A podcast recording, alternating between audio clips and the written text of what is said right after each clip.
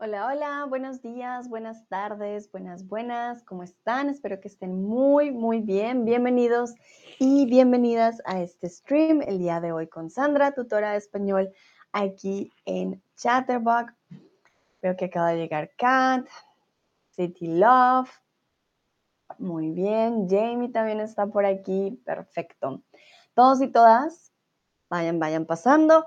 El día de hoy vamos a ver algunas recetas. Mil disculpas, hoy el sol está algo fuerte, pero espero me puedan ver. Entonces, traje algunas recetas de un libro en particular que se llama Que aproveche. Es un libro en alemán. A ver si lo pueden ver bien. No, hay demasiada luz para que lo vean. Se llama Kochen auf Spanish y traje algunas recetas con algunos ejercicios para que los veamos y las veamos juntos y juntas. Saludo a la Critza, a Guay, a Gary, Max. Hola, hola, vayan pasando. entonces, como les decía, les traje dos recetas que no pueden ver porque hay demasiada luz. Aquí sí se puede ver más o menos. A ver si muevo mi cámara un poco, pero es demasiado sol. Momento, voy a mover mi cortina para ver si puedo creo que sí, ahora está mejor. Entonces, como les decía, vamos a ver hoy dos recetas de este libro. Es un libro en alemán que trae algunas em, recetas tradicionales, ya sean de España, de Latinoamérica. tenemos, por ejemplo, gazpacho, tenemos lomo, ¿vale? Y trae algunos ejercicios. Para aquellos y aquellas que les gusta la cocina y les gusta practicar cocinando, pues la verdad que se los recomiendo. Este es nivel B1. Acá le pueden ver el nivel B1. Ustedes pueden utilizar un libro que se acomode a su nivel y además de traer las recetas, pues trae ejercicios para rellenar y demás. Entonces, para empezar, quiero preguntarles cuál es su receta favorita. White dice, hola, hola, hola, White, ¿cómo estás? Está también por aquí, hi, Fred. So we're going to do some exercises from this book. This is a German book, but I'm pretty sure you can also find one in English. Um, this is for people learning Spanish, sorry. um, it's level B1 and I like it because it has all type of recipes and exercises. Not only about cooking, it had it had uh, sorry, it has also um, some um, vocabulary and grammar exercises. So it has all type of exercises. It only um, comes in this case in German, but as I told you, you may probably find it in English as well. It will give you the recipe, it will give you an image, it will give you the most important verbs and the translation as well um, in some activities afterwards. White dice, ojalá pueda quedarme para el stream esta vez, para el, ah, durante todo, durante todo el stream, durante todo el stream esta vez. Guay, espero lo mismo, pero estoy muy contenta. Has usado el subjuntivo muy bien. Te felicito. Excelente. Vale. entonces sí, quiero saber primero cuál es su receta favorita antes de empezar con la primera receta del día de hoy. Y ahora yo perdí la página. ya, aquí está.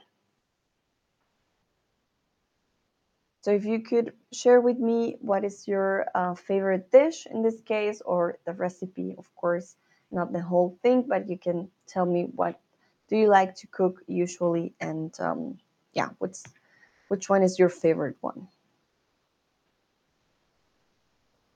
Why dice, no me gusta mucho cocinar, pero me gusta comer.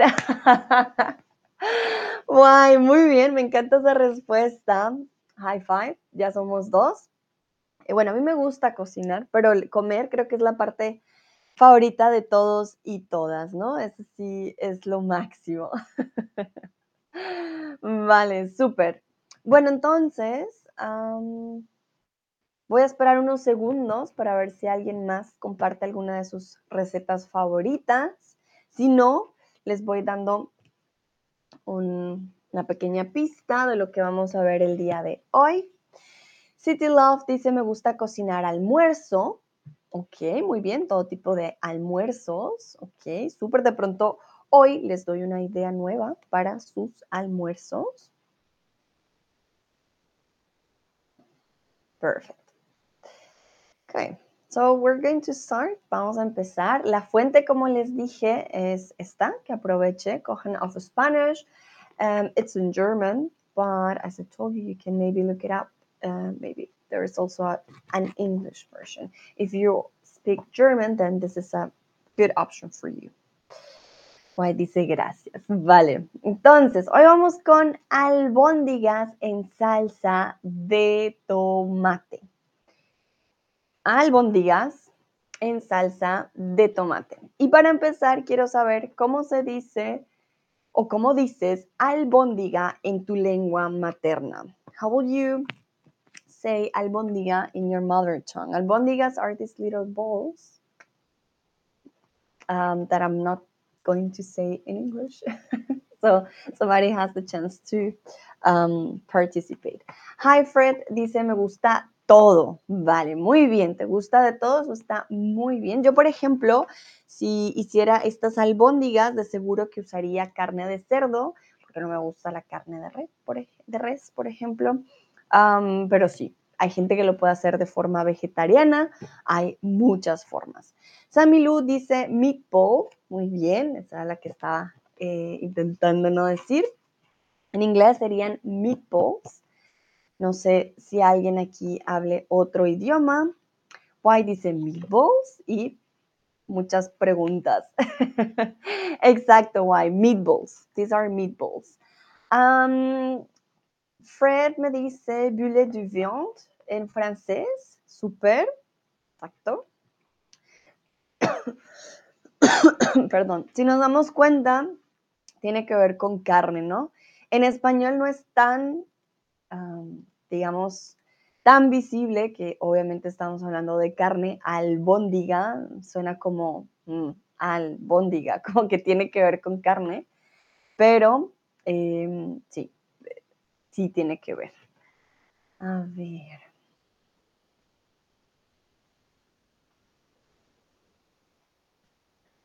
Entonces, creo que no hay más respuestas. Muy bien, tenemos meatball en inglés y boulet de viande en francés. Vamos a ver los ingredientes primero. Vamos a ir paso a paso. Dentro de los ingredientes tenemos para las albóndigas 500 gramos de carne. Pero les voy a compartir la imagen.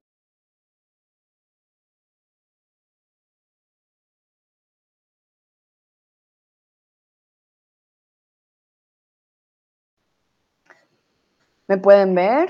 Ay, mil disculpas. I don't know what happened. Uh, can you see me? Please let me know if you can see me.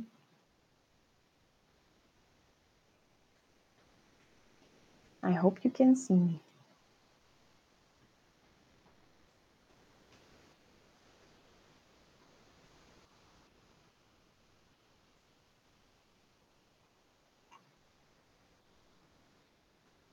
Ok, dice sí, Guay dice ñami, Sammy lo dice sí. Ah, perfecto, súper. Muy bien, entonces, para eh, comenzar, vamos a ver los ingredientes. Entonces, para las albóndigas, 500 gramos de carne de ternera picada. La ternera es la hija, cría o bebé de la vaca. Thank you very much for the um, answering in the chat that you can see me. Uh, sometimes I just, I don't know, something happens with the camera or um, the app per se, and then I'm afraid um, you cannot see me. But thank you for the feedback. Entonces, la ternera es la hija de la vaca, la cría de la vaca o la bebé de la vaca. Why dice, oh, oh, frozen again. Oh, why? I'm so sorry. I don't know what's going on. Oh, really.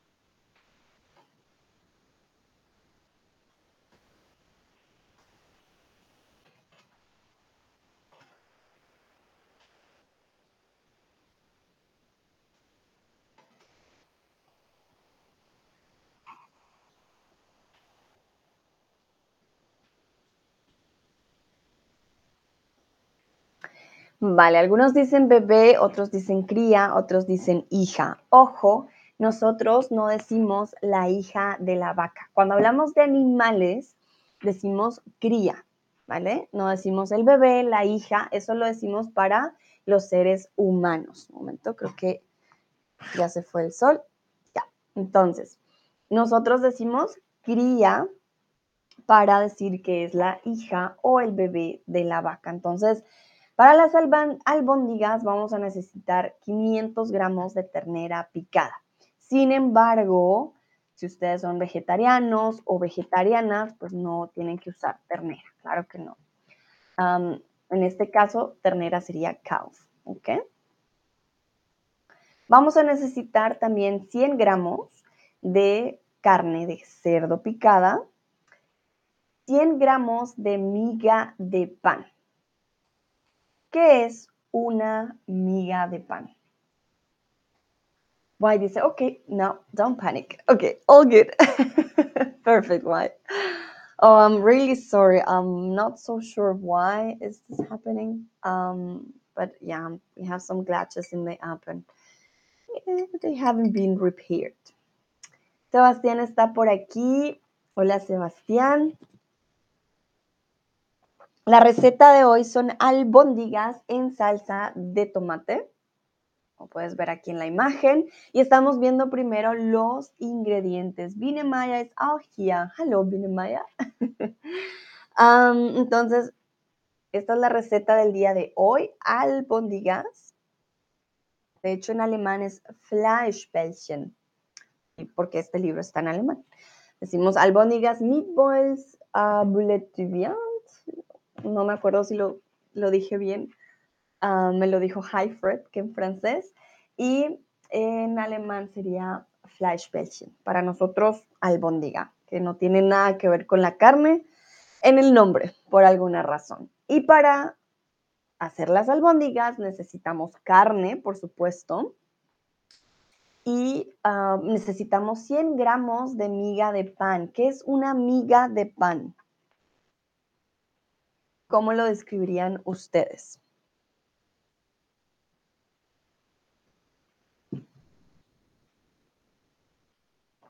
Sebastián dicen, ¿cocinan albóndigas? Sí, lastimosamente, pues yo no tengo todo el equipo que tenía Eneco, Altair y Ana en los em, estudios de Chatterbug, entonces no tengo, digamos, las cámaras y todo el movimiento para poder hacer close-up en mi cocina, pero les puedo compartir las recetas y que miremos el vocabulario, que tampoco está nada mal. Guay, muy bien. Sí, me diste aquí la traducción en inglés, todavía no la voy a decir para que los demás me digan qué sería una miga de pan.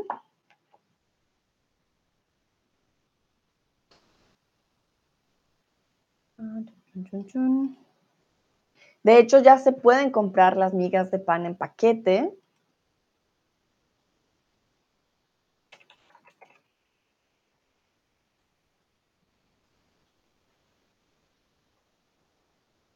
A ver si lo encuentro para mostrárselo.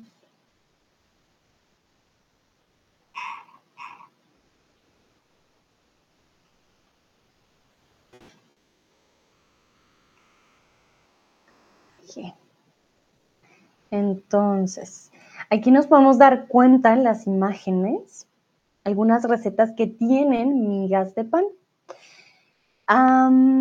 Fred me dice retazo de pan. Bueno, no decimos tanto retazo. Hola Nayera, bienvenida, paso, pasa. Eh, Fred, mm, retazo suena un poco extraño para nosotros. Retazo lo usamos para la ropa. Retazo is a piece of something, retazo. Pero em, lo usamos más para la ropa. En este caso sí sería un pedazo de pan, pero son de hecho las sobras o pan de forma muy eh, pequeño. Las migas de pan son realmente las boronas prácticamente del pan que se usan en diferentes recetas. Eh, por aquí está. Miren, esto de aquí, por ejemplo, no son migas. Esto es un pedazo de pan. Y cuando ponemos esto en pedazos muy, muy diminutos, se van a volver en migas de pan. ¿Ok? Sebastián, pequeños pedazos de pan, miettes du pain en français. Perfecto, exactamente. Uh, hi Fred, this is sound trouble. I reload. Okay. Uy. Let me see. Let me put my microphone a little bit closer up. Is it better? I hope. Hi Fred dice, ah, ok, perfect. Ok, muy bien. Espero que ahora sí todo está funcionando. Y Sebastián tiene toda la razón. Son pequeños pedazos de pan como decía White, breadcrumbs, exactamente, o miette du pain eh, en francés. Aquí tenemos exactamente estos pedacitos de aquí pequeñitos a esos que estamos haciendo eh, referencia. Bueno, entonces vamos a continuar con los ingredientes. Luego necesitamos vaso de leche. ¿Cómo lees esta medida? mitad, un dos o medio vaso de leche. Quiero que me digan ustedes cómo leerían la medida y recuerden, estoy sacando esto de un libro con recetas y ejercicios en español. Es en alemán, pero de seguro lo pueden encontrar también en inglés. Se llama Kochen auf Spanish. So I think in English will be cook in Spanish. Um, it's quite good. I must say it has different exercises, grammar exercises. It has all the um, verbs and vocabulary for food and for um, cooking. So I recommend this type of books. If you like to cook and um, to learn Spanish at the same time, I think it's a good idea. Súper, muy bien. Veo que todos conocen. ¿Cómo leer la medida? No decimos mitad, no decimos un dos, decimos medio. Necesitamos medio vaso de leche, un huevo, dos dientes de ajo, perejil picado. Y aquí quiero que me digan cómo dices perejil en tu lengua materna. This is to know if you know what perejil means. Y un plato de harina. Perdón.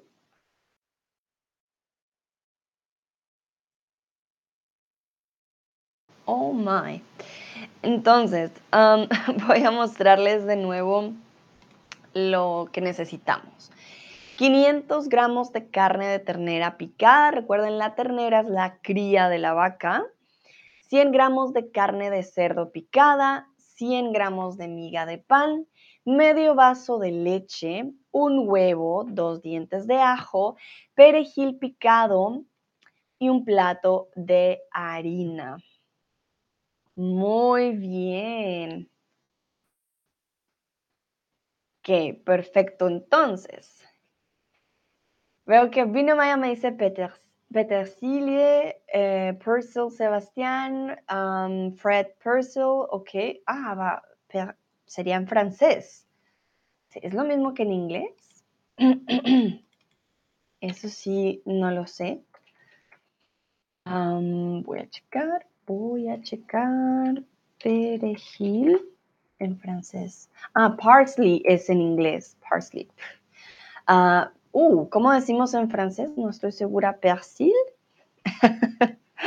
Mil disculpas si lo pronuncio muy mal.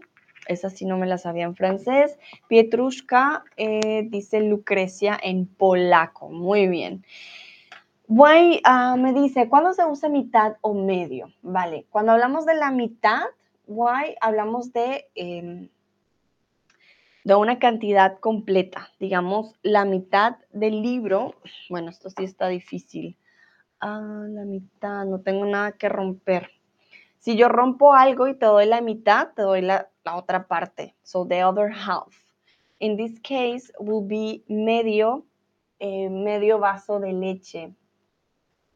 Ah, es que es con números. Yo la verdad con números no sé cómo explicártelo, pero la mitad, no estamos hablando que, so you have um, your milk, you're not using half of your milk, you're just using half of um, glass of milk. So it will be just um, half of the glass, medio vaso de leche, and no la mitad del vaso. Huh. Can be also with liquids. Moment, I'm thinking. Sorry. La mitad, medio litro, medio. Ah, yeah. I'm sorry. I don't know why I was confusing myself. Obviously, in this case, medio will be for liquids and measurements, medio gramo, medio kilo, medio litro. The half is just a half, la mitad de algo. Um, you wouldn't use it la mitad. La mitad is already the half of something, so you wouldn't use it for measurements. Can be liquid or um, other type of measurements. Yeah, definitely you will use medio for measurements and mitad when it's just the half. Okay. Lucrecia, hoy otra vez llegué tarde, he tenido que ir a China a comprar algo para el colegio de mi hijo. ¿A China, Lucrecia? Nosotros decimos a la conchinchina. bueno, no sé si has escuchado, tuve que ir a la China, que es decir que tuve que ir muy lejos. Qué interesante. Ajá. Dice why parsley, una hierba, exacto. Sí, sí es una hierba, es a herb. Pepito está por aquí. Hola, Pepito. Lucrecia, en Polonia usado verde y blanco raíz. Ah, Lucrecia dice, China es una tienda con muchas cosas diferentes. Ah, vale, Lucrecia. En Colombia decimos la conchinchina cuando es muy lejos. Y ya les voy a mostrar el perejil. Es parecido al a corianda. Ah, moment. Me olvida el nombre en español, al cilantro, es parecido al cilantro, pero tiene un sabor completamente diferente al cilantro. Sus hojas son un poco más amplias, el olor es diferente, sí, la forma, todo es diferente. Esto es una isla perejil, ¿no? Tiene que ver, pero sí, el perejil es lo que ven ustedes en la imagen, creo que es mejor así. Es un tipo de planta. En Lucrecia me explica, la parte verde tiene un nombre en polaco y la parte blanca tiene otro nombre, que es la raíz. Nakia Petrushki, Pretushka, la raíz en blanco. Ok, perfecto, súper. Vamos entonces con lo que necesitamos para la salsa. Entonces, para la salsa necesitamos una cebolla, dos dientes de ajo, un kilo de tomates, un chorrión de vino blanco. ¿Qué es un chorrión? Un chorrión es una medida exacta, verdadero o falso.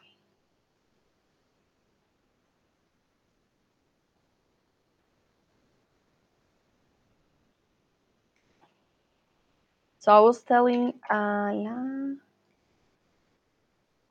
China, China. Was telling Lucrecia that I have or we have in Colombia this saying that when we go somewhere really far away, we say, ah, la conchinchina. Uh, but she was telling me that China, in her sentence, was just a place or a store with a lot of different things. Why dice que frustrante? Frozen again. I'm so sorry. Why? Oh, I don't know. Um, I really don't know why is this happening. We have our days usually. Um, can be also the internet, could be. Um,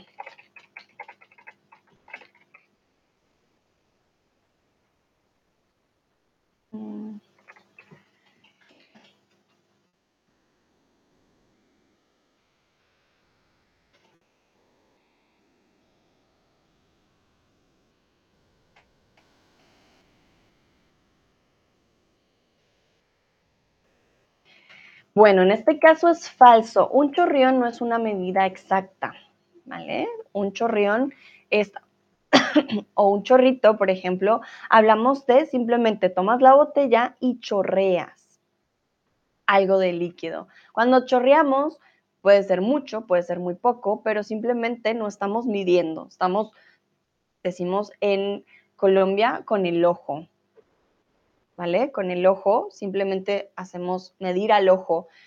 Ponemos cuánto creemos que es lo suficiente. Aquí un chorrión me indica que es un chorro grande, ¿no? No es poquito, sino que es bastante. También necesitamos una cucharadita de azúcar. La palabra cucharadita me indica que debo usar una cuchara muy pequeña, mediana o grande. ¿De qué tamaño debe ser la cuchara?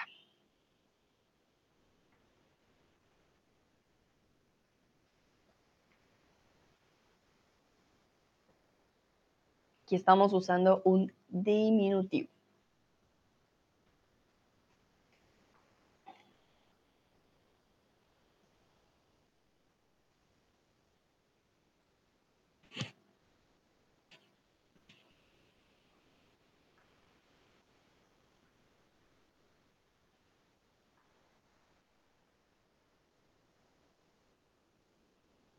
Ah, why this? It must be my connection. Same problem with this morning's stream.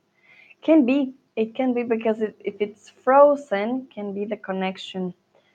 Um, sometimes I get frozen, but then everybody says that I'm frozen as well. Um, hmm. Maybe you can try to turn on and off again the to turn off and turn again the the router can also work. Sometimes it works. Bueno, la palabra cucharadita me indica que debo usar una cuchara muy pequeña, ¿vale? Una cucharadita no es mucho. Oh, ah, I can hear you, but I can't see lesson. Okay.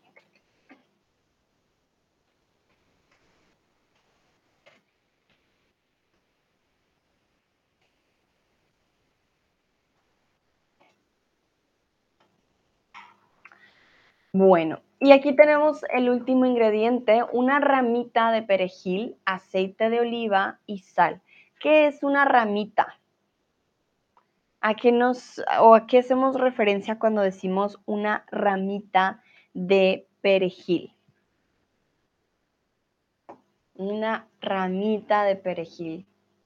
¿Cuánto es eso de la ramita? ¿Qué vamos a usar realmente del perejil?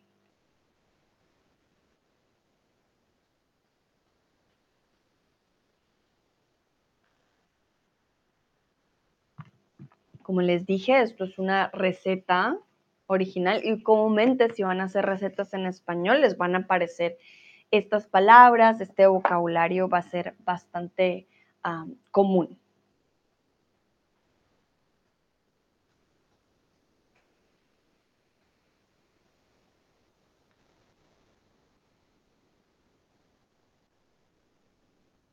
Lucrecia dice un poco, una parte, ok. Ajá, Sammy Lu dice stem, un tallo, ajá, un tronco, bueno, un tallo, sí, por ahí va. Sí, sí, sí.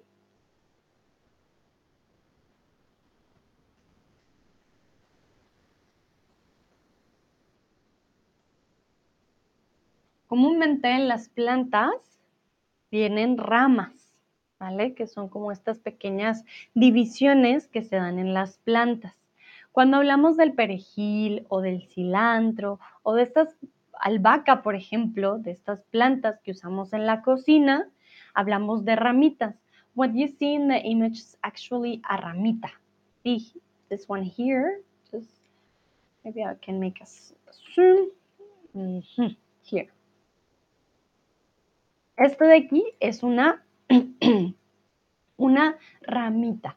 No vamos a usar una sola hoja, some people would say it's just one leaf of this herb, but then it wouldn't say una ramita, it will say una hoja.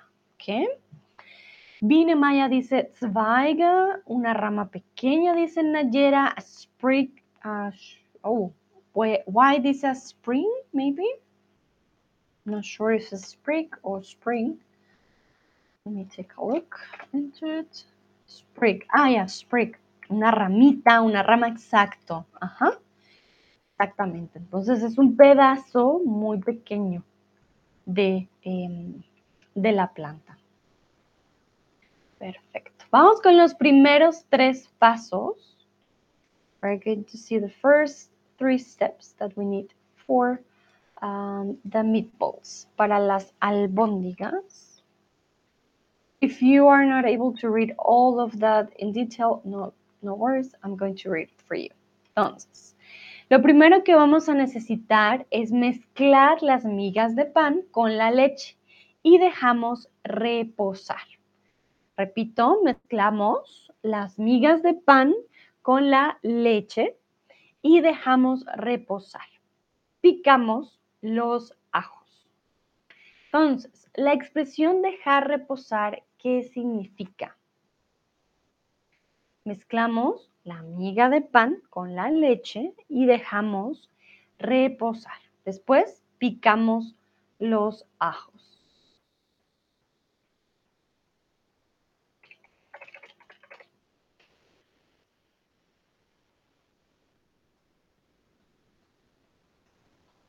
Más o menos esto se va a ver de la siguiente manera. Las migas de pan con leche. Estos son las migas de pan con leche.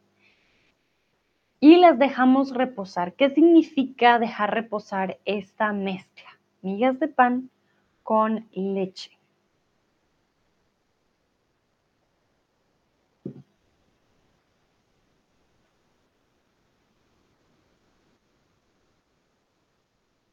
White dice dejar algo descansar, ok, muy bien. Bueno, aunque recuerden que la comida no se cansa, ¿vale? Eso, eso es importante.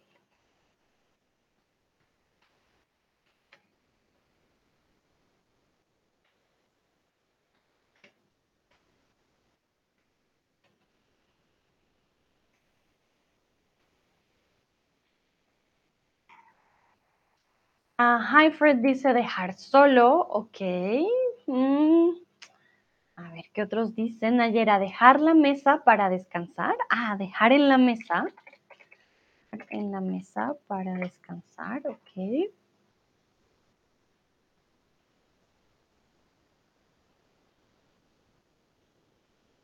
Why? Can you hear me? Or is it still frozen?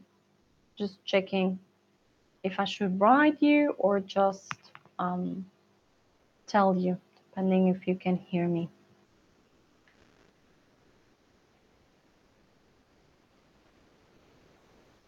Vamos a ver, porque aquí más que dejarlo solo o dejarlo descansar, como si estuviera cansado, tiene otro, otra forma de verse. Vamos a ver qué dicen los demás.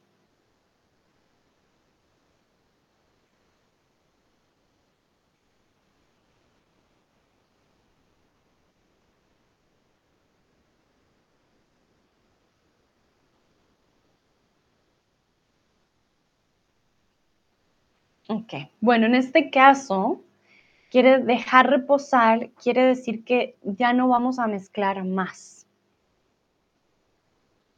Oh, dice why? Yes, very erratic, freezing on and off, but now okay. Okay, so what I wanted to say is more than just uh, letting it rest, like it's tired maybe, um, just not to mix it anymore, not touching it anymore.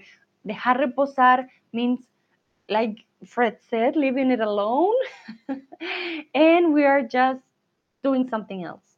We are not going to move it, we're not going to mix it, we are going to just, leave it. Dejarlo reposar. Ok, muy bien. Luego, para la salsa, ya hicimos esta parte. Tengo que buscar Luego tenemos que batir el huevo y lo mezclamos con el perejil, los ajos picados y la miga de pan.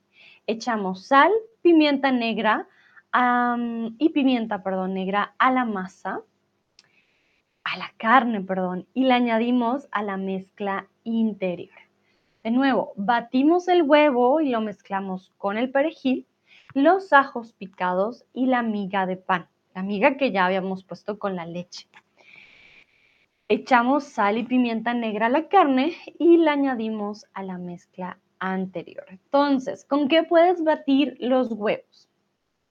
¿Un tenedor, una batidora o un cuchillo? ¿Con qué puedes batir los huevos? ¿Con un tenedor, una batidora o un cuchillo?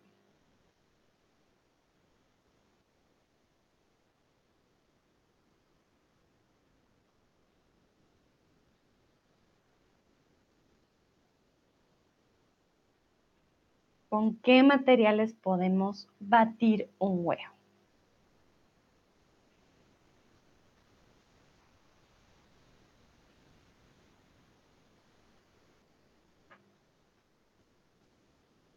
La mayoría aquí dice una batidora. Bueno, si les soy sincera, yo no uso una batidora todo el tiempo, es mucho trabajo para batir los huevos. Yo uso un tenedor. Lucrecia dice, siempre uso tenedor. Exactamente. Siempre uso un tenedor. Exactamente. Es mucho más fácil que usar la batidora. Ah, les voy a mostrar batir huevos con tenedor. Siento que es mucho más fácil cuando usamos una herramienta que ya tenemos a la mano. Entonces, personalmente yo uso un tenedor, aunque muchos usan una batidora por lo que veo. claro, tiene que ver con batir, pero usualmente es mejor el tenedor. White dice yo también. Yo también. So we usually we use a fork. It's easier than just to use the whole thing. Super. Vamos a continuar. Lo mezclamos todo muy bien. Y con la masa resultante formamos bolas con las manos y las pasamos por la harina. Repito, lo mezclamos todo muy bien y con la masa resultante formamos bolas con las manos y las pasamos por la harina. Entonces, la palabra resultante viene del verbo resolver, resultar o perdón, resucitar. Nayera dice yo también. Sí, creo que es mucho más fácil batirlos con el tenedor. Pero si alguien tiene una batidora siempre a la mano, pues, ¿por qué no? Entonces, la palabra resultante viene del verbo resolver, resultar o resucitar.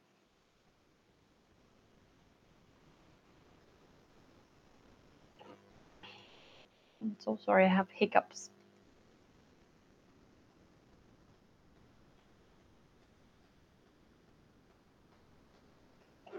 Ay, Dios.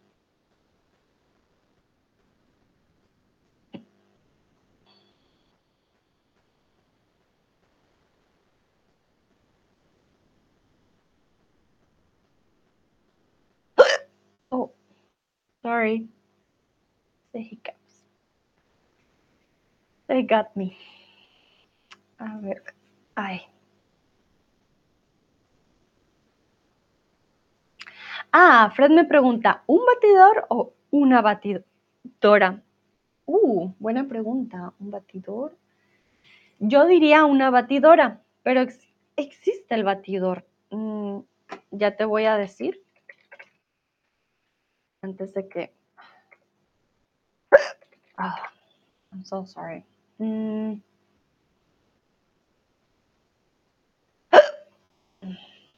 Sorry. um, dun, dun, dun. Mm, I will say we use more the feminine one, but they are all the same. Un, bat un batidor o una batidora. Um, not very usual in masculine, I must say, but they are possible. So you have the two options. Uh, sorry. Also euh, il y a les deux, les deux options. Je ne sais pas comment tu dis ça, mais c'est peut-être masculin o, eh, o féminin. Les deux. Las dos son posibles. Un batidor y una batidora. Pero usamos más del femenino. La batidora es la, que más usamos.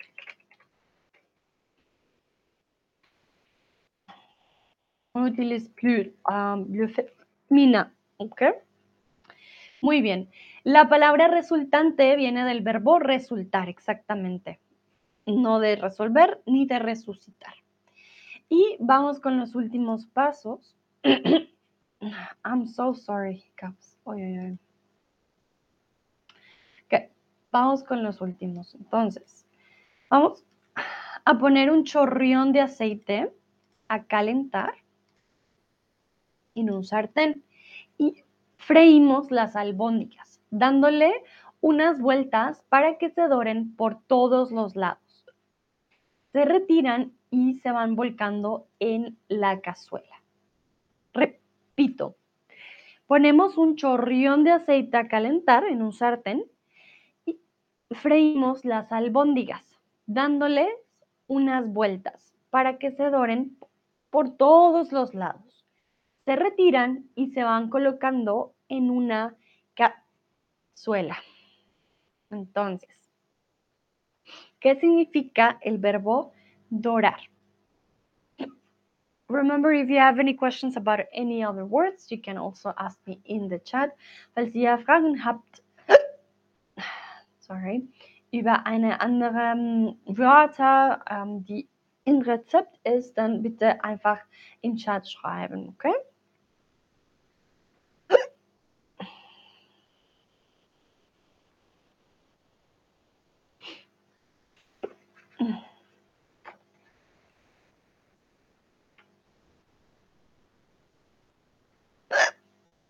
So sorry. Ay, ay,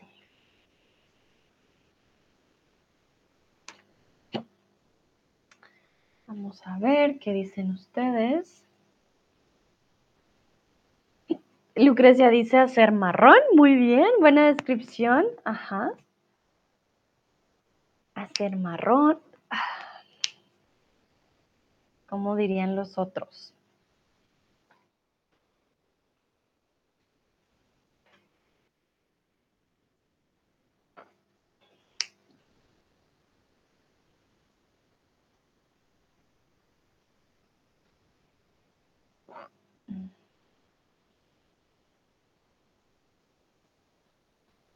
A ver, ¿qué, otro verbo? Por ejemplo, cuando doramos el pan, podemos dorar también las verduras. Las verduras las podemos poner a dorar. Fred dice caramelizar, pero sorry, caramelizar es diferente. Para caramelizar, caramelizar necesitamos dulce, necesitamos caramelo. Este caso no estamos usando nada dulce, ¿vale? Entonces, es un poco ah, diferente en este caso porque necesitamos dulce.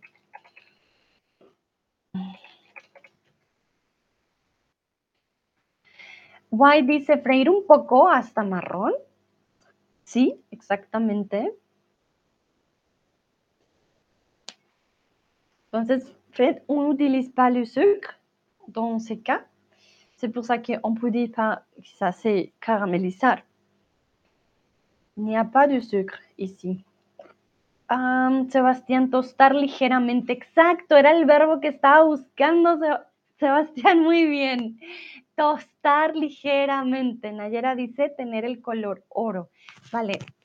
Dorar, según la RAE, obviamente tiene que ver con poner color oro algo, pero en la cocina no se trata de poner color oro, sino tostar ligeramente.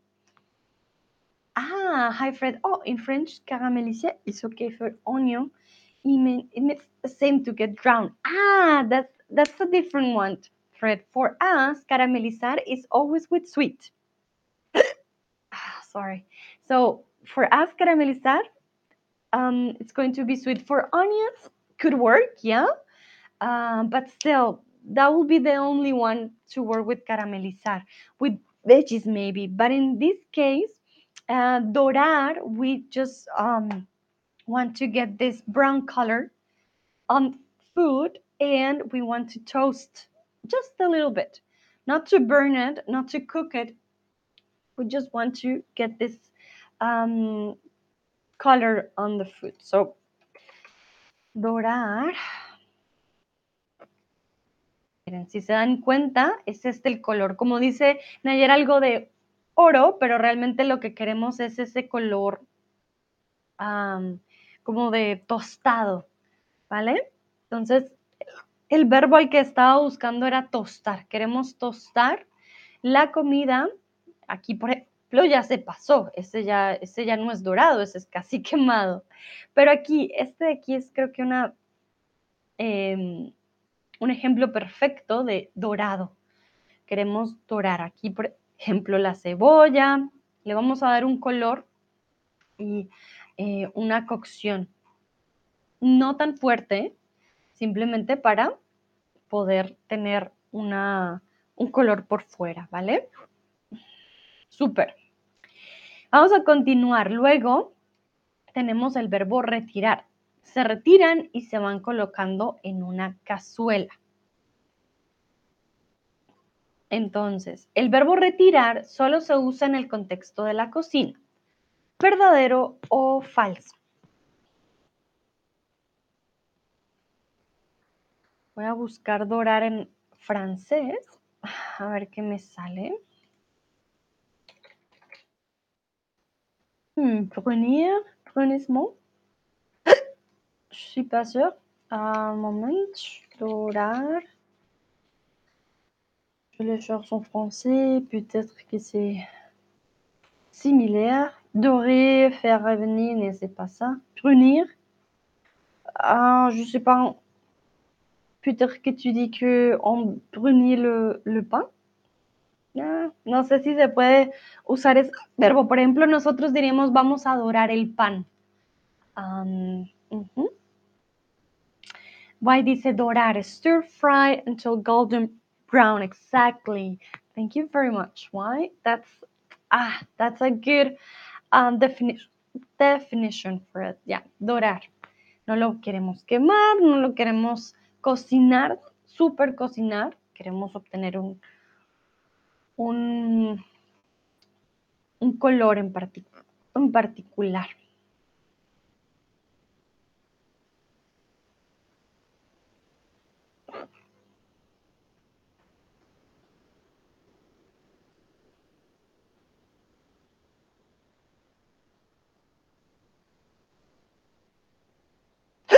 Oh.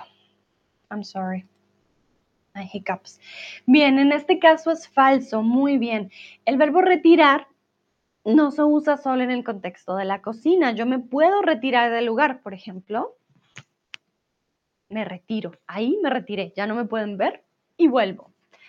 Alguien les pide a ustedes, por favor, retírese de este lugar. Quiere decir que ustedes tienen que irse del lugar. Ya no pueden estar dentro del lugar. ¿Ok? Vale. Vamos a continuar. Para, hacer la salsa, doramos la cebolla y los ajos en el mismo aceite de freír las albóndigas.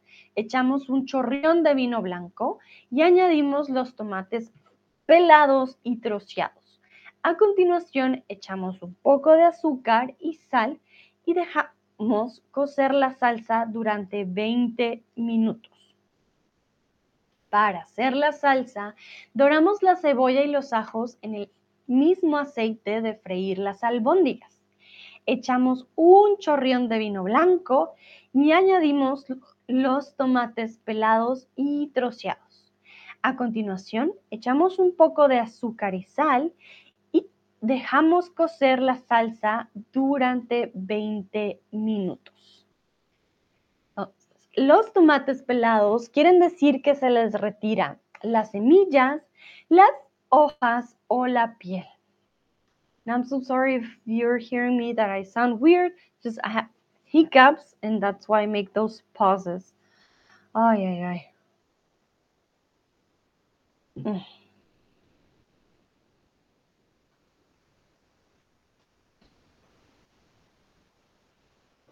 Muy bien. Entonces recuerden, cuando hablamos de la mm, piel de las frutas, hablamos del recubrimiento. Comúnmente le decimos cáscara, ¿vale?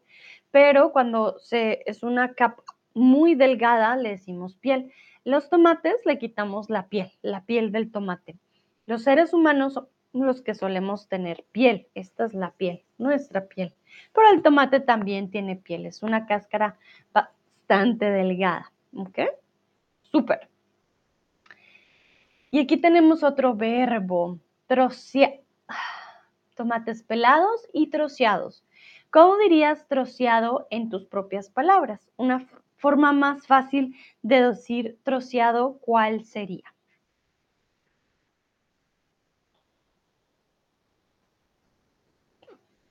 Entonces, estamos haciendo la salsa, ya se imaginarán qué tan pequeño tiene que ser el tomate. Vamos a mostrar. Esto es tomate pelado y troceado. Viene ya también listo en eh, en latas para que lo podamos usar, por ejemplo. Entonces, ¿cómo dirían ustedes? En otras palabras, tomate troceado.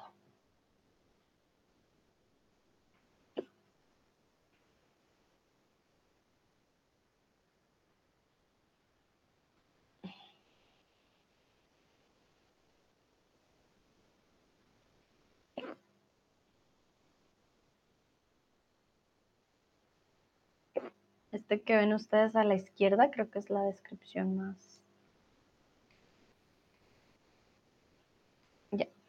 Mm, más verídica de lo que es troceado. Bueno, Fred dice haché o contrasí. Ok. Dividir en pedazos, dice Sebastián. Vale. Mm, concasé, Ah, con casser, je peux que se pasa. Triturar, cuando lo trituras, ya no tienes pedazos, ¿sabes? Como dice Sebastián, dividir en pedazos. Pero, haché, haché, ya, sí. Haché más como picar, ¿no? Pero con casser es triturar, definitivamente ya no tendrías más eh, en pedazos de la fruta o de la vegetal. Mm, yo diría hache. Sebastián, dividir en pedazos, exactamente. Aquí lo que estamos haciendo, troceando, es simplemente partirlo en pedazos. Dice Lucrecia, qué rico para la sopa de tomate, muy bien. Why dice chopped? Sí, exactamente. Vamos a partirlo. Vamos a partirlo en pedacitos. No vamos a triturarlo completamente. No vamos a hacer puré. No queremos hacer puré tampoco. Eso es importante. Nayera dice cortado en trozos, exactamente. Si no queremos hacer una sopa, queremos simplemente eh, tener pequeños pedazos de esta fruta o de esta verdura. Perfecto. Vamos a continuar.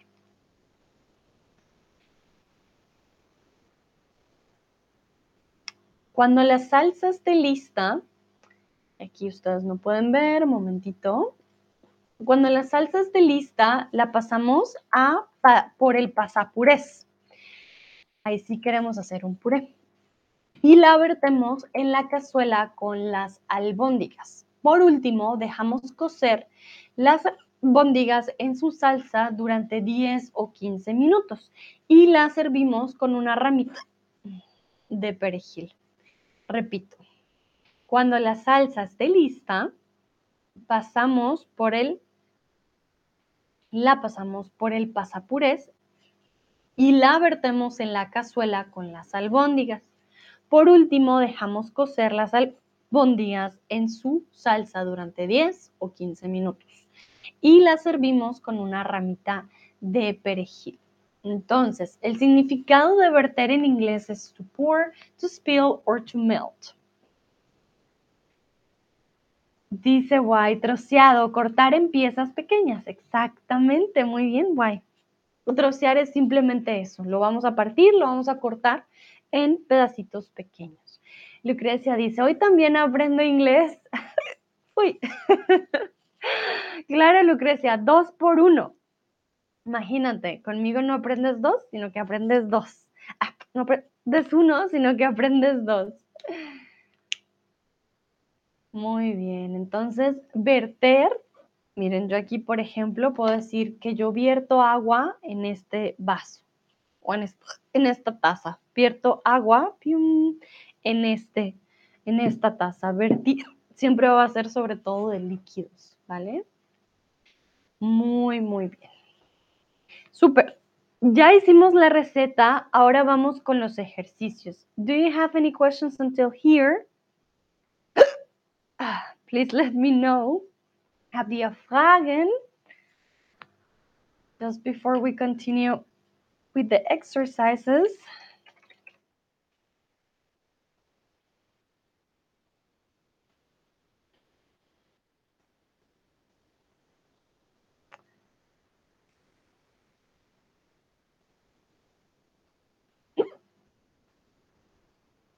A ver, a ver. Creo que no. Si no hay preguntas, manden manito arriba. so I know. If there are no questions, please just let me know. Thumbs up. Something that I know um, you just understood everything.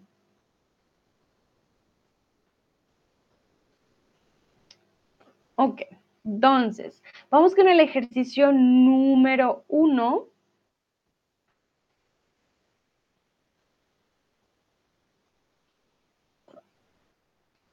Aquí quiero que escriban alguna de las palabras con el C impersonal. Entonces, ah, sí, así pueden ver mejor. Ay, Dios mío. Ok, perfecto. Aquí tenemos un ejemplo, mezclar todo muy bien. Se mezcla todo muy bien o mezclamos todo muy bien. ¿Qué pasa con el same personal? Si se acuerdan de mis otros streams, lo usamos para no dar un sujeto en la receta. So usually when we cook in the recipes, we're going to see that there is not a subject or that we use plural in order to say, let's do it all together. oh, so sorry. And um, then we will use the say impersonal. So I will let you to please write one of these sentences that we have on the left. Picar el perejil, ir colocando las albóndigas en un plato, verter la salsa en la cazuela, trocear los tomates, batir los huevos o servir el plato. You can choose if you want to do more than one, you're welcome to do it. Uh, but please, at least one of these sentences turn it into impersonal with se. It is too easy to make it with we, uh, the conjugation for us, no nosotros, but if you would like to try it, you're also welcome to do it. I'm really sorry, my hiccups are just out of control. If somebody knows how to get rid of them, please let me know.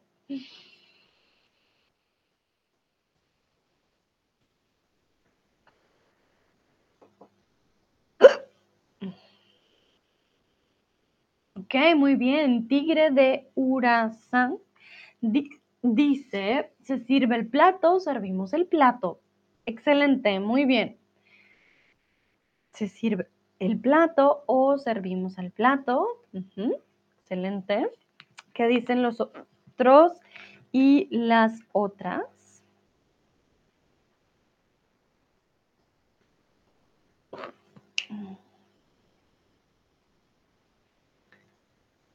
Les repito las opciones, picar el perejil, ir colocando las albóndigas en un plato, verter la salsa en la cazuela, trocear los tomates, batir los huevos, servir el plato.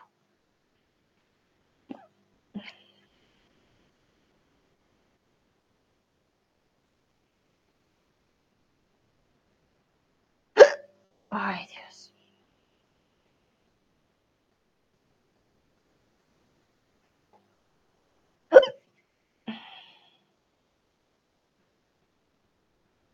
Vamos a ver.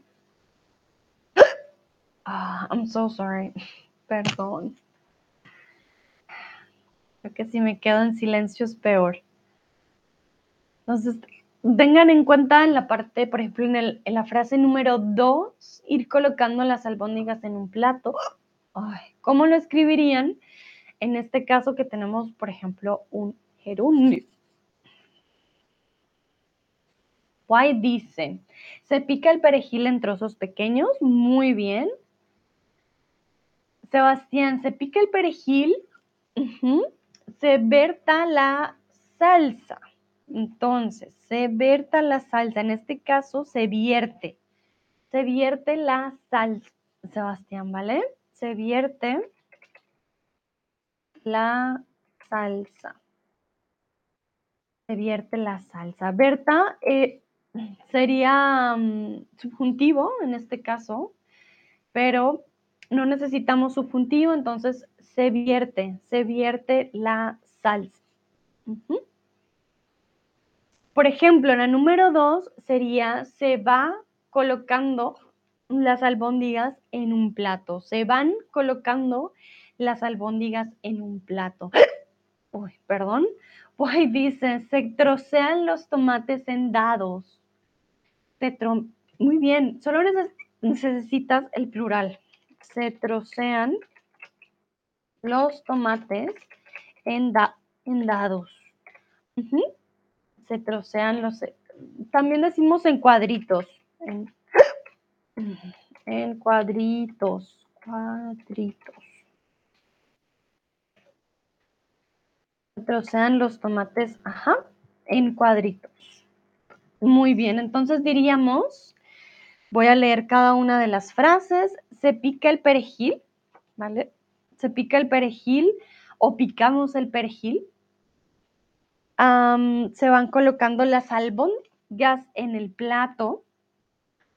Juan dice, se sirve el plato a los clientes. Muy bien, sí, sí, sí. Lucrecia dice, se vende.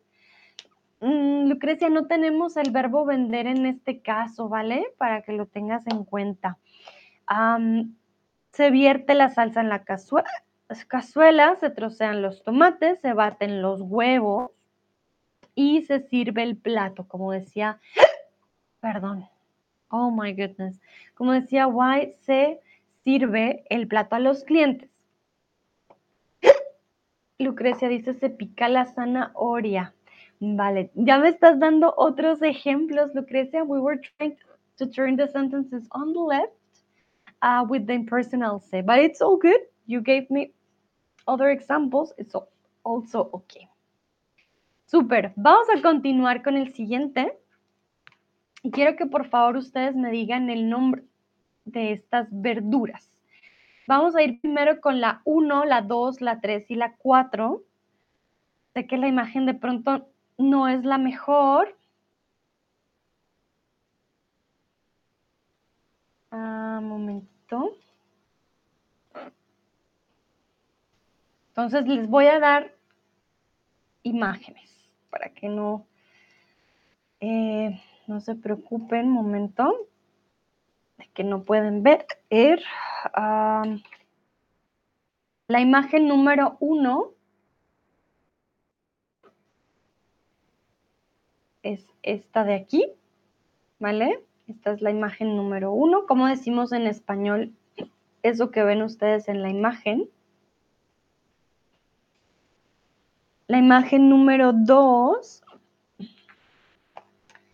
Ya les dijo la imagen número dos.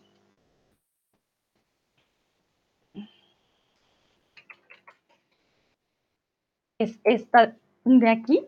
Esta es la imagen número dos. la imagen número 3. Ah. esta de aquí. Y la imagen número 4, la más fácil yo creo, es esta de acá.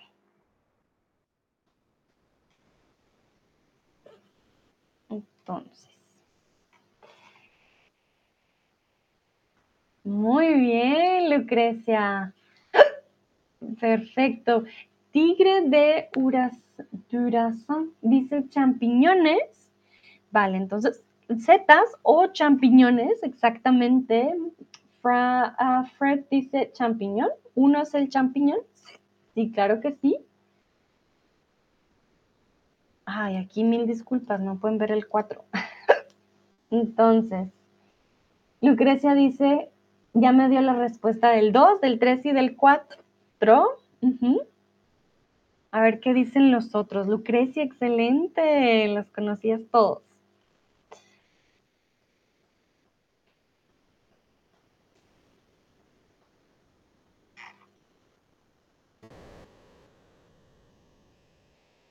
Bueno, como Lucrecia nos dijo, el segundo sería un pepino, pepino combro, cucumber. El guisante, peas. Sebastián dice pepino, muy bien. Bueno, no son frijoles. Em, estamos buscando este de aquí, peas. En,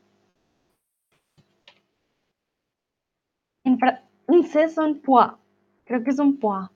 Je suis pas sûre, mais peut-être son pois, no son frijoles, sino que son los verdes, ¿vale? Y por último tenemos la patata. exactamente.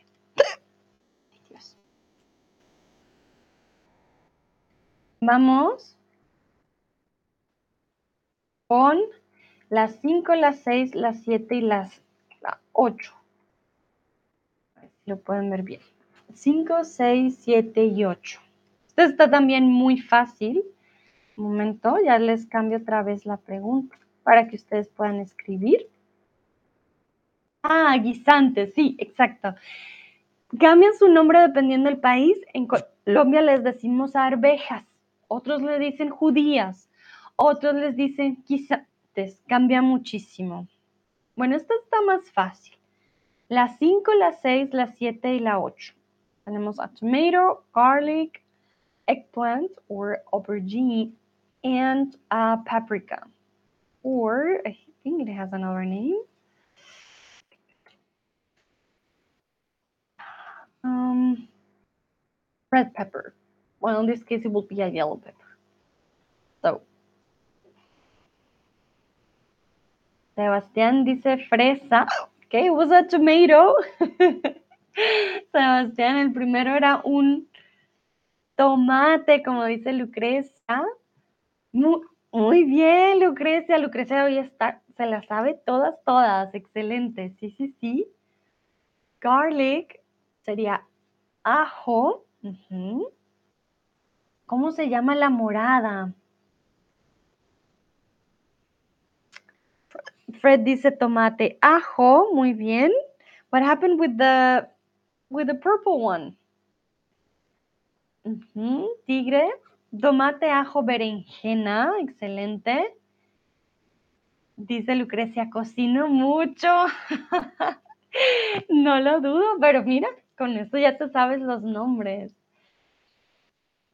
Ah, dice Sebastián, veo la imagen pequeña, parece una fresa. Sí, no, yo sé. Por eso las dije en inglés, Sebastián. Ah, porque yo sabía. C'est pour ça que je le dis en anglais, parce que je savais déjà que peut-être comme ça, si c'est très petite. Ah, guay, dice 5 el tomate, 6 el ajo, la berenjena, muy bien, como dijo Lucrecia. Uy, la berenjena es la morada, excelente. Y el pimiento. Ojo, pimiento, pimienta cambia, pero veo que respondieron perfecto el pimiento. Súper. Muy bien, vamos con el siguiente ejercicio we are stopping with the food. This also with the book, so I would like to do it with you. This is to practice, um, moment, the verbs, you need to write the correct uh, form of the verb. Here we have the verb ser, estar y haber. Momentito. You can do it in the chat, okay? Try, please, try to write only when you have all the answers that you think that you have. Here we're going just going to do, um, momento. We can do until number five and then we can do the six and seven. Or if you see, yeah, you can only see until four. Wait. Uh, let's do, no, let's do until number four. Let's do the first four and then um, then we do five, six, and seven. Try not to answer one by one. Try to check the sentences, collect the four answers, and then put them in the chat. Okay? Guay, dice, escribí mis respuestas en el chat. Perfecto. Lucrecia, qué bueno que ha almorzado hoy. Así no tenemos tanta hambre, ¿cierto? Voy a leer entonces las frases. La primera dice, querida hermana, felicidades por tu nuevo puesto de trabajo. Ana y yo, muy contentos por ti. Aquí ahora mismo no, mucho trabajo, pero no nos va mal. Las niñas, enormes. Te vas a sorprender mucho cuando las veas. Laura, muy traviesa, pero muy simpática. Y Esther, bla, bla, bla. que esto lo vamos a hacer después. Entonces, las primeras cuatro. Only when you have the first four or the one, you can also write just one if you only have one, all good. But only when you're finished, then please write all your answers in the chat. Querida hermana, felicidades por tu nuevo puesto de trabajo. Ana y yo, muy contentos por ti. Aquí ahora mismo no mm, mucho trabajo, pero no nos va mal. Las niñas enormes. Te vas a sorprender mucho cuando las veas. Laura, muy traviesa, pero muy simpática. Recuerden, so remember you have just three options. Um, ser, estar y haber. Those are the verbs that you can use in this sentence. So remember when we describe people, what type of verb do we use? When we talk about sizes, um, when we talk about personality, when we talk about emotions or feelings,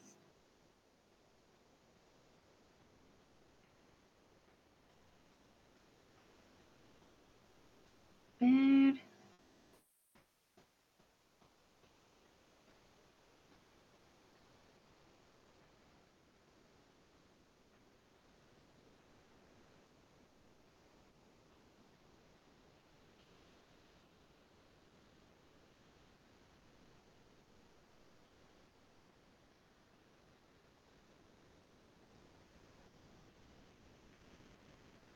Tómense su tiempo, yo veo que mi, mis hipos se están calmando.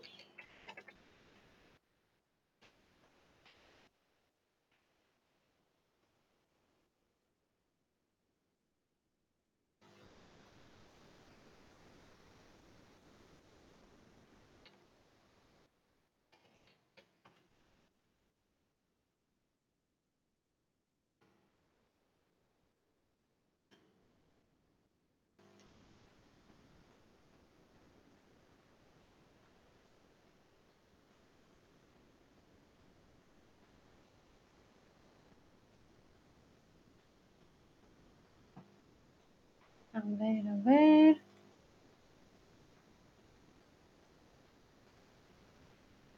Tigre ya respondió. Ok.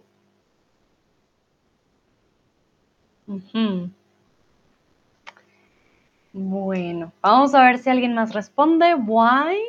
Ajá.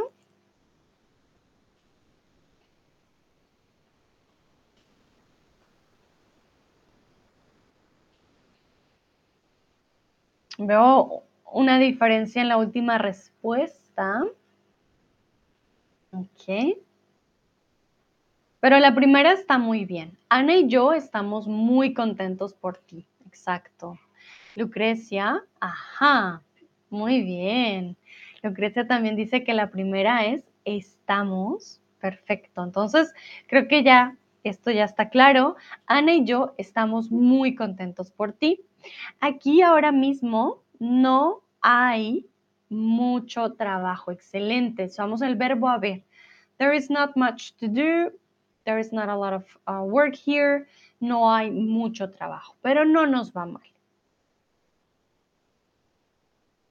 Lucrecia, you're you're writing all the type of verbs. Es, está, estamos, just one, just one.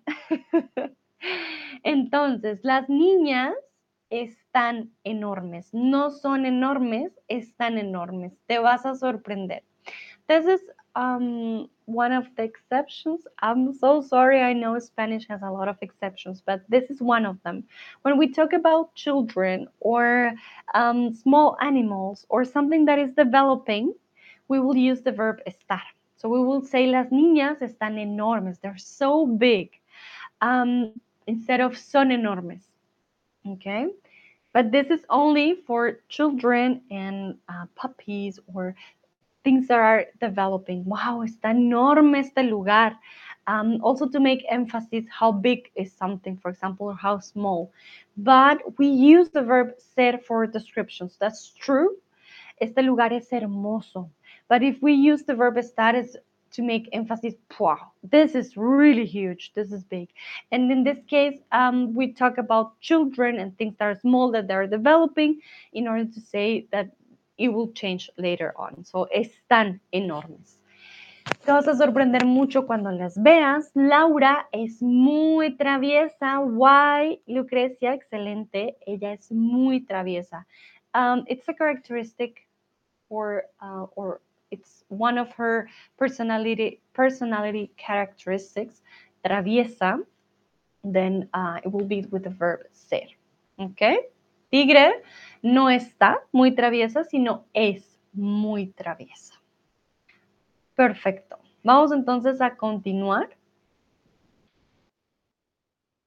Ah, creo que no funciona. Me voy entonces yo a mover. Perfecto. Hmm. Vamos con las 5, las 6 y las 7. Entonces, Esther normalmente muy buena, pero a veces llora demasiado. ¿Dónde? Lo voy a leer todo y luego les hago suma las partes, ¿ok? ¿Dónde? tu trabajo. Espero que no tengas que ir muy lejos, sobre todo en invierno, que hace tanto frío. ¿Sabes que Ana y yo, pintando la casa, ahora cada habitación está pintada de un color diferente? Deberías hacer lo mismo, queda muy bien. Bueno, espero verte pronto. Te quiere tu hermana.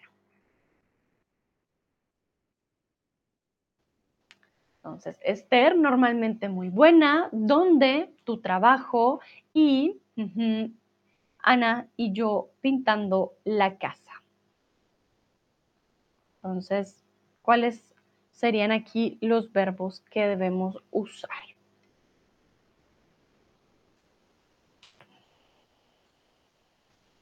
Recuerden cuando usamos gerundio, con qué verbo lo usamos, este ando, endo. Ah, perdón, aquí no hay gerundio, aquí es participio. Cuando usamos el participio ado, edo, no ando, endo. Eh, ¿Qué auxiliar necesitamos? Cuando hablamos de ubicación, y cuando hablamos de también otra vez descripción de personalidad.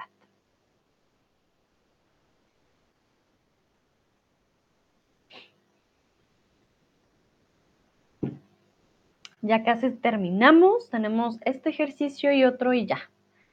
Terminamos por el día de hoy.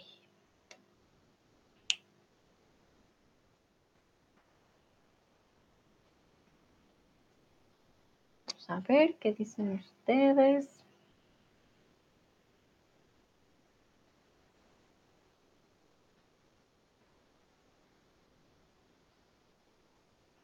Entonces, Esther normalmente muy buena. ¿Dónde? Tu trabajo. Y Ana y yo pintado la casa. Estamos usando una forma también muy española.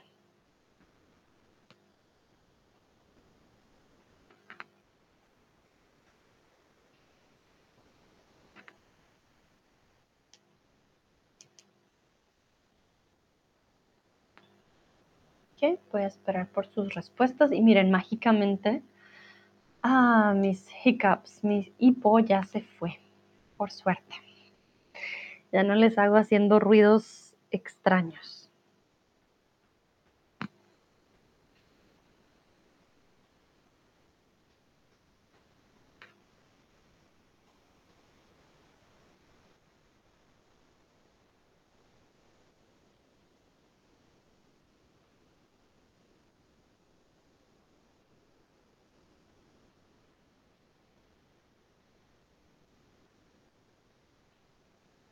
Les voy dar unos segundos más para ver qué respuestas llegan. Why, muy bien. Ajá. Bueno, está segura de la última. Ana y yo pintado la casa. So I'm sorry if I confused you. I was not talking about ing. Ando here is not pintando, but we have painted the house. So it will be past participio. We need an auxiliary. The auxiliary for ando, endo, what we are doing at the moment will be estar. But in this case, it doesn't end with ando, but with ado. So it's a different one. So why dice que la primera es Esther es muy buena, sí. Seis dice está, ¿dónde está tu trabajo? Muy bien. Y la número siete no es estamos, necesitamos un auxiliar. ¿Cuál usaríamos en este caso? No sé si Tigre, Sebastián, uh, Lucrecia, Pepito, Fred, quieran escribir algo diferente. ¿Cuál sería la número 7?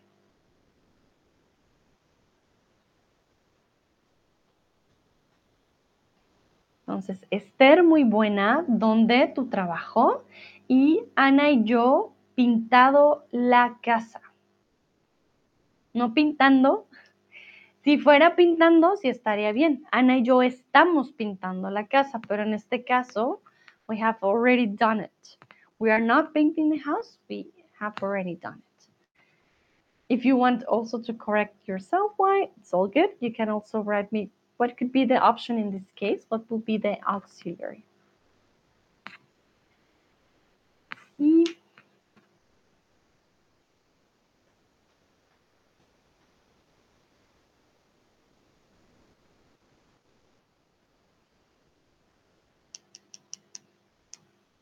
Just going to leave um, a couple of seconds go before I give you the answer in this case. Bueno. En este caso no sería estamos, sino hemos. Hemos pintado la casa. ¿Ok? Hemos pintado la casa. Ese sería el último, eh, la última respuesta del número 7. Y ya para terminar, vamos con el último ejercicio. Pero que por favor unan las frases, organicen las frases, por decirlo así, con las opciones. Ay, momento, ¿qué hice? ¿Qué hice yo? Aquí está.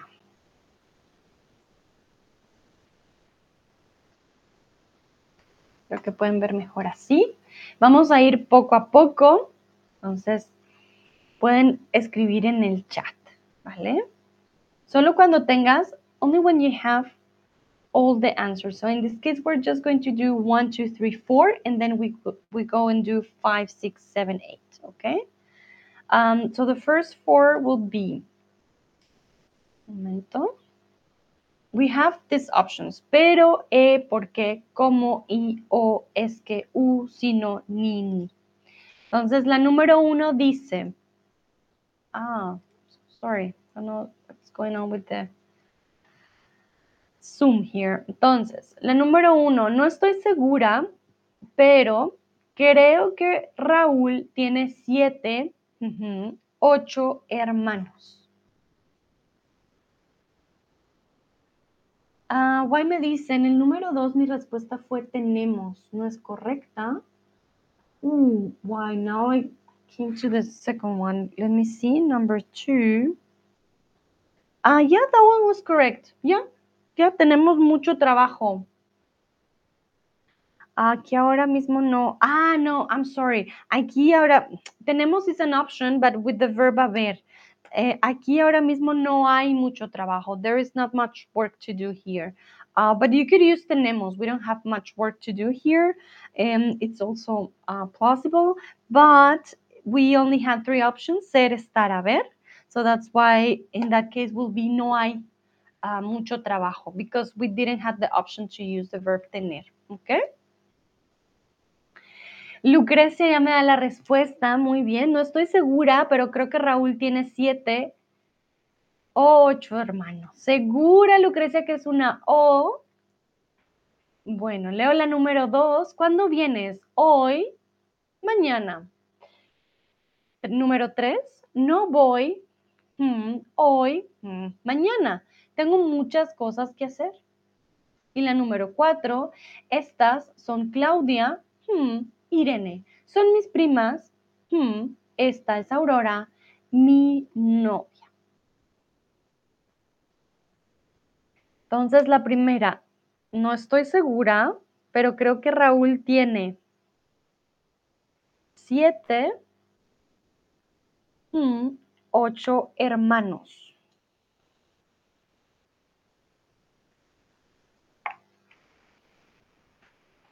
La frase empieza con no. Eso ya nos da una opción. Lucrecia, if you're giving me an answer, please write a number because I'm not sure if you're um, repeating the O or just giving me one by one. But I think now you're giving me one by one. so, ¿cuándo vienes? no voy. Entonces, número dos, ¿cuándo vienes? ¿Hoy o mañana? Yeah, that's right. Cuando vienes hoy o mañana? We have two options. The second option starts with a consonant and we don't need to change the O. When are you coming? Tomorrow or tomorrow? Mm -hmm.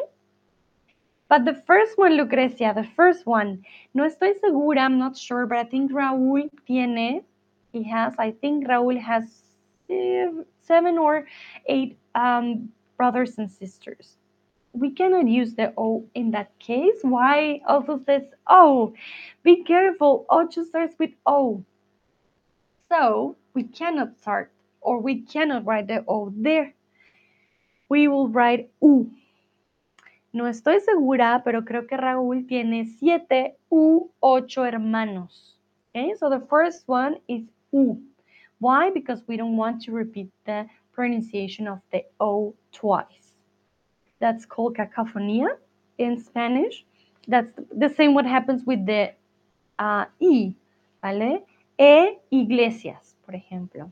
E Italia. Voy a visitar París, Alemania e Italia. Entonces, no repetimos la I, tampoco repetimos la O. We don't repeat I, we don't repeat O's. That's very important. Um, so the first one is U. Tiene siete u ocho hermanos. La segunda está muy bien. The second one is perfect. O cuando vienes, hoy o mañana. Mañana starts with M. There is no issue there. No voy ni hoy ni mañana. Perfect. Why, Lucrecia? Muy bien. Y la otra dijimos que era, eh, estas son Claudia. And here happens the same as I told you. We don't repeat the I. Estas Claudia, estas son Claudia e Irene. No decimos y Irene. We're not going to repeat e, sounds e, e, so we will say e Irene. Okay? Remember, Lucrecia, our um, recipe for today was meatballs, albóndigas, meatballs. Okay? So, estas son Claudia e Irene, son mis primas. Y esta es Aurora, mi novia. So, estas son Claudia e Irene, son mis primas. Y esta es mi novia Aurora. Vamos con el 5, 6 y 7. Oh, a ver si se puede ver mejor. Bueno, vamos a hacer las 6 y 7. 5, 6. Luego hacemos la 8. Entonces, 5. No, he, no he pedido albóndigas. Uh Cordero al horno. Why dice 4 should be E. Yeah, exactly. And then why? Exactly. Yeah. First E, Irene, and then the Y, exacto. Perfect. Yeah, very good. Muy bien. Entonces, no he pedido albóndigas, uh cordero al horno. Si no tienen cordero, me quedo con las albóndigas. No he pedido cordero al horno. Si no tienen cordero, me quedo con las albóndigas. 6. A Ana le duele el estómago. Ha comido demasiado. 7. Llegó tarde al mediodía. Se quedó sin comer. A Ana le duele el estómago. Ha comido demasiado. No he pedido albóndigas. Cordero al horno. Y la número 7, llegó tarde al mediodía, se quedó sin comer.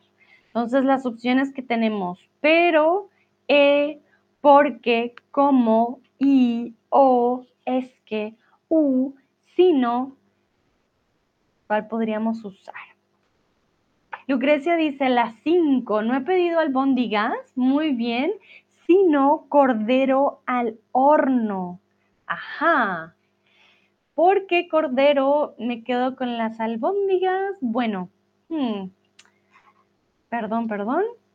Aquí, porque si no tienen cordero, me quedo con las albóndigas. Podría ser, sí, ¿por qué no? No he pedido albóndigas, sino cordero al horno, porque si no tienen cordero, me quedo con las albóndigas. Bueno, aquí, hmm, el por qué no combina muy bien, Lucrecia. I haven't asked for the meatballs. Um, I did ask for the cordero al horno. I'm not sure how to say it. And, but if you don't have cordero, then I, I'll like, I'll eat the meatballs or I'll take the meatballs. So this one, we couldn't use the porque. Sounds like because if you, but because of the because if you don't have cordero, I'll keep the meatballs. I know it can make sense, but there is something missing there. I and at the beginning we said I didn't order the meatballs. That's why it would make much sense if you say because if you don't have the cordero, then I'll eat the meatballs.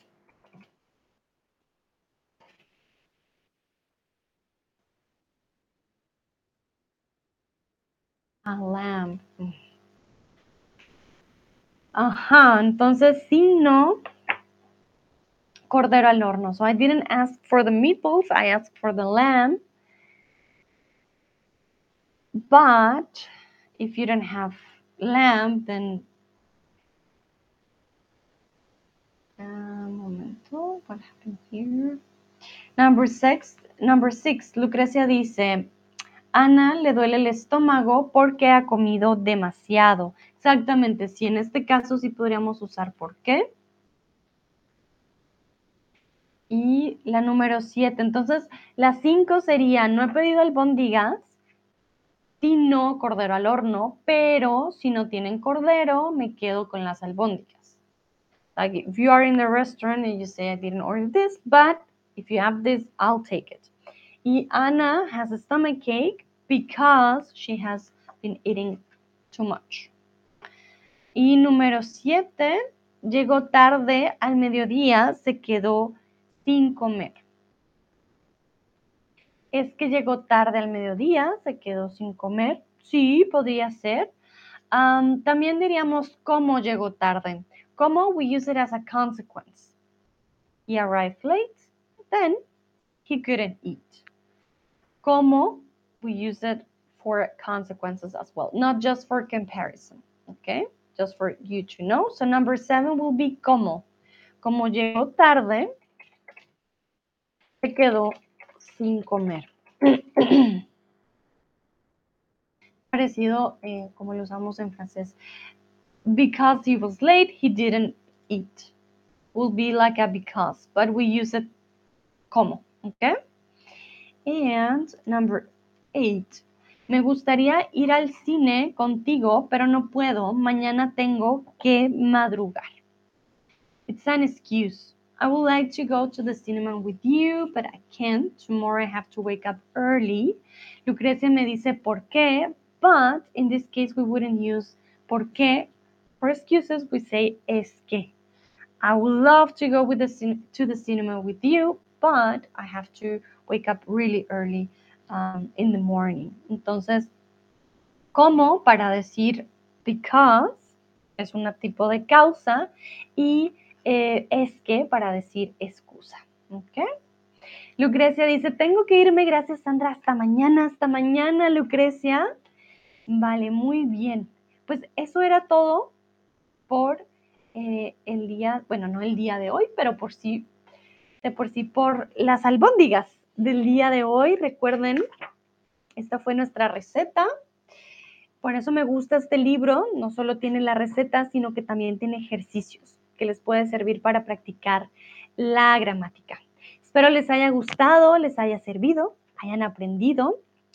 Guay me dice 5 de, pero 6 porque, así que, uy, me llegó tu respuesta algo tarde, guay. Entonces, las 5 me dijiste de, pero no he pedido albóndigas de cordero al horno. Ah, that could be also, also an option, why? You're right. I didn't ask for meatballs, like lamb meatballs can also be, yeah. In this case, we were saying uh, sí, no. Okay, sí, no, cordero al horno. We were talking about two dishes, but makes sense. As you said, um, the lamb can be the meat for the meatballs. Okay. And also, we will say, I didn't ask for the meatballs, but I asked for the lamb. Pero, ajá, pero es perfect. Pero si no tienen cordero, if you don't have the lamb, I'll take the, the meatballs. Number six. Ana le duele el estómago porque ha comido demasiado. You're right. And number seven, así que llegó tarde al mediodía. Okay, in this case, why? We will use como. We use como for comparison and we also use it as a reason for something. So because of uh, this, this happened. Como llovió, ahora hace frío. Because it rained, now it's cold. Okay? That's another use of como. And the number eight, you didn't write it. The number eight was esque. We use esque as a um, form for excuses. Um, I'm sorry, I, I have to go. My dog is sick. Then we will say, uh, lo siento, tengo que irme. Es que mi perro está enfermo. Okay? La 8 sería este. But very well done. Muy, muy bien. Te felicito, Guay. Lo hiciste también perfecto. Vale, yo los tengo que dejar porque ya vamos a continuar con el próximo stream en un par de minutos. Espero hayan aprendido mucho, lo hicieron muy, muy bien. Y bueno, nos vemos en la próxima. Un feliz miércoles. Chao, chao.